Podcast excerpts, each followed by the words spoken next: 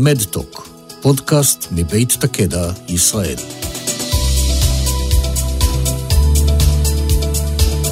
שלום לכולם, אה, מדברת חלי, אנחנו מתארחים היום באירוע Digital Health Now, האירוע השנתי לבריאות דיגיטלית של BeWell IL, בשיתוף המכון הישראלי לחדשנות, משרד הכלכלה, ישראל דיגיטלית ורשות החדשנות. Uh, הפאנל שלנו מדבר היום על זירת חדשנות בריאות הלב. נמצאים איתי פרופסור עופר אמיר, מנהל המערך הקרדיו-וסקולרי בית החולים פוריה, ודוקטור דן רפפורט, CTO של חממת המדען מיינדאפ, שמתמקדת בהשקעות בתחום הרפואה הדיגיטלית, והינו בין המקימים של חברת סנסיבל מדיקל. כמו כן נמצא איתנו ליאור טייטלבאום, סמנכ"ל פיתוח עסקי בחממת מיינדאפ. קודם כל נגיד כמה מילים על אה, זירות בריאות בתחום הלב. אה, זירות החדשנות היא מיזם של המכון הישראלי לחדשנות, ישראל דיגיטלית ומשרד הכלכלה. המטרה של זירות החדשנות היא בניית מסגרת משותפת לארגונים בעלי אתגרים וצרכים משותפ, משותפים, במטרה לבחון כניסה של טכנולוגיות חדשניות כמענה לאתגרי הזירה. חשוב לומר שהאתגרים שנלקחים לצורך זירות חדשנות הם אתגרים שדורשים הרבה יותר אינטגרציה של מידע, אה, ו... סליחה. אתגרים שדורשים אינטגרציה של מידע. אה, עופר, אני אשמח אם תוכל לפתוח ולספר לנו קצת על אתגרי זירת בריאות הלב. אה, תודה חלי, תודה על ההזמנה. אה, הנושא הזה של טלמדיסן או רפואה מרחוק לאנשים שהם חולי לב, התחיל בקונספט של אחרי אוטמים וכן הלאה, מבחינת נושא של ניטור של הפרות קצב. אני חושב שמאז עברנו כברת דרך רחוקה מאוד. וכיום אה, המטרה היא הרבה יותר, אה, יותר שאפתנית והרבה יותר, הרבה יותר אסטרטגית, וזה להחזיר את החולה לב למסלול הרגיל שלו תוך הרבה מאוד תמיכה, שהתמיכה הזאת יכולה להינתן על ידי הרפואה מרחוק, כולל לאפשר לו לעשות את השיקום לב בצורה שהיא קרובה לבית מגוריו ורחוקה מבית החולים וממקומות אחרים שהוא צריך לנסוע אליהם. הדבר הזה יבטיח גם את זה שהחולים יהיו אה, מצד אחד במעקב מסודר ומצד שני יוכלו לעשות את מה שהם צריכים כדי, אה, כדי לשפר את הנושא הבריאותי אצלם. הייתי שמחה אה, לדעת מה קורה היום בפועל, באיזה אופן למעשה נעשה התהליך השיקום ומה בעצם האתגרים במקום הזה. מבחינת האקסיומות, אה, יש אקסיומה שהיא מאוד ברורה ומאוד מוכחת מבחינה מדעית, וזה הנושא של שיקום לב אה, אחרי אה, אירועי לב, לא רק משפר את איכות החיים, אלא גם מעריך את החיים עצמם.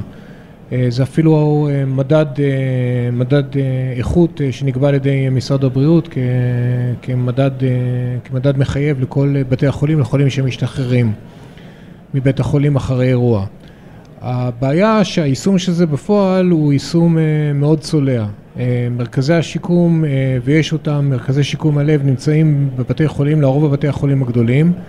החולה צריך להגיע לתוכנית שהיא תואמת את היכולות של מרכז השיקום לעשות אותה, קרי ימים מסוימים, שעות מסוימות, כמובן המיקום הוא בתוך בית החולים או ליד בית החולים. והתוצאה שהשימוש בפועל של המשאב הזה הוא שימוש, אה, הוא שימוש אה, לוקה בחסר מבחינה זו שמעט מאוד חולים או מעט מדי חולים מגיעים בעצם לשיקום הלב. אה, למעשה אפשר להגיד שהרוב הגדול של החולים שמגיע להם וצריכים את שיקום הלב לא מצליחים להגיע אליו בפועל. מבחינה זו האופציה של חלופות, חלופות שיאפשרו לחולים לעשות את זה בצורה יותר נגישה להם הוא כמובן הרבה יותר אטרקטיבי. אה, ובכמה מילים על אתגרי הזירה, זאת אומרת, אה, במה אנחנו הולכים להתמקד ברמת זירת החדשנות בתחום הלב? אה, המטרה היא לשלב טכנולוגיה שתאפשר טלרפואה או טלמעקב או טלניטור של מדדי, מדדים שהם רלוונטיים מבחינת השיקום, החל מעומס הפעילות, מבחינת הנושא של הדופק, מבחינת הנושא של מעקב אחרי סוג, סוג הקצב של, של הלב וכן הלאה מבחינה בטיחותית. והדברים האלה יאפשרו לבנות אה, מצד אחד אה, מערכת אה, אימון שהיא, שהיא טובה ויעילה ומצד שני לוודא שהחולה יוכל לעשות אותה בביטחון. בשלב הראשון זה לא מיועד לחולים הקשים ביותר, למשל לא מיועד לחולים עם אי ספיקת לב מתקדמת או לחולים שיש להם בעיות מבניות משמעותיות מאוד מבחינת נושא של הלב. אבל בהחלט לרוב החולים עדיין שעברו אירוע לב או שיש להם את האינדיקציה לנושא של שיקום לב, זה בהחלט יכול להיות אה, הפתרון. מעולה, תודה רבה עופר. אה, דן וליאור, מהצד שלכם הייתי שמחה לשמוע האם אתם רואים בתחום הלב מטרה אסטרטגית לחדשנות טכנולוגית ואיפה זה בא לידי ביטוי גם ברמת האתגר של אינטגרציה של מידע. אמ, היי, נעים מאוד.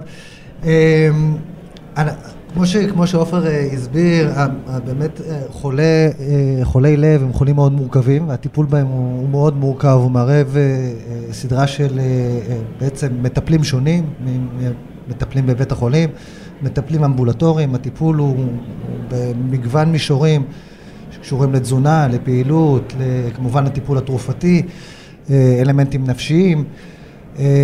כל הדברים האלה בעצם יוצרים אה, מצב שהניהול של הטיפול הוא טיפול מורכב ובפועל אה, רוב, רוב החולים או חלק גדול, חלק ניכר מהחולים לא מקבלים טיפול שהוא רחוק מאופטימלי.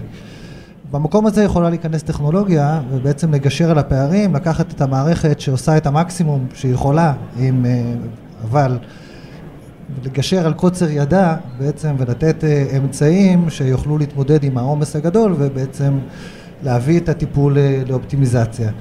אה, במסגרת הזירה אנחנו דיברנו על מספר, אה, על מספר אתגרים, באמת קטגוריות של תחומים, איפה שהטכנולוגיות נכנסות. אנחנו מדברים על ניטור של מדדים, אנחנו מדברים על ניטור פעילות פיזית, אנחנו מדברים על ניטור פעילות שיקומית, ניטור הטיפול התרופתי, תמיכה נפשית כמו שאמרתי, תוכנית תזונה מותאמת והטיפול בגורמי סיכון. כל הדברים האלה מאפשרים בעצם ללוות את הפציינט ולעשות, אה, לזהות אירועים או נקודות שבהם אה, נדרש, נדרשת התערבות ובעצם לעשות אה, אופטימיזציה מתמשכת לאופן הטיפול. אני אוסיף עוד משהו באמירה קצת יותר כללית. מחלות כרוניות בכלל הן דבר שמאוד מעניין אותנו, כי הוא מאוד מעניין את מערכות הבריאות. היום חלק הארי של הוצאות הבריאות נובע ממחלות כרוניות. וכשאנחנו מסתכלים על מחלות כרוניות, אנחנו מסתכלים על כמה שחקנים או בעלי עניין. החולה, המערכת הרפואית, וגם השחקנים שבסופו של דבר מממנים את הטיפולים האלה, אם זה משרדי הבריאות, אם זה המדינות, אם זה המבטחים הפרטיים. ואם אנחנו מצליחים לחבר את כל הגורמים האלה ביחד ולענות על אינטרסים ועל הצרכים של כל הצדדים האלה ביחד, אז אנחנו מתקדמים לכיוון פתרונות טובים יותר לניהול המחלה הכרונית. אנחנו לא נפתור אותה, אבל ננהל אותה טוב יותר וננטר את החולה טוב יותר ונמנע את ההידרדרות שלו. בוודאי ובוודאי נכון במחלות הלב. אה, מעולה, תודה. אה, אני מאמינה שאין פתרון אחד לכל אחד מהקטגוריות שבעצם עולות כאתגרים במסגרת הזירה, אה, ולכן נדרשת פה בעצם אינטגרציה של מידע.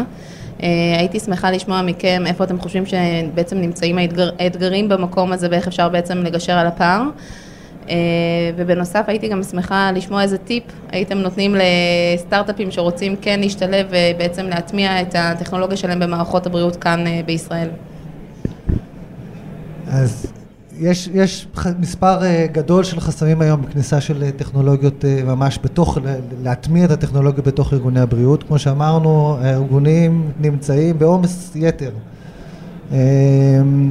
כך שיש אה, רצון מאוד, יש, כמובן יש רצון מאוד אה, גדול לתת טיפול מיטבי ולהטמיע טכנולוגיות חדשות ולשפר את הטיפול, אבל, אה, אבל יש מחסור משמעותי של אמצעים. ולכן זה מאפשר בעצם כניסה רק של דברים, רק של טכנולוגיות שנמצאות יחסית בשלב שהוכיחו את עצמם בצורה מאוד טובה. וההוכחה היא חייבת להיות גם הוכחה משולבת גם של יעילות אה, קלינית, אבל שלבדה לא מספיקה היום, כיוון שצריך בנוסף גם להדגים ולהראות בצורה ברורה שיש גם הורדה של עומס עבודה ויש גם אה, הורדה של עלויות. להוסיף היום טכנולוגיות שמשפרות במחיר של, אה, של, במחירים של להוסיף עומס על המערכת, ברור שיפגע במקום אחר ולכן זה מורכב ולא נכנס. מעבר לזה יש תחרות מאוד גדולה בין טכנולוגיות שונות והמערכת לא יכולה להתמודד עם להטמיע המון טכנולוגיות בו זמנית. מעבר לזה, כמו שציינת בשאלה שלך, יש פה מאמץ אינטגרציה, וברור ששום דבר לא יכול לעבוד בפני עצמו.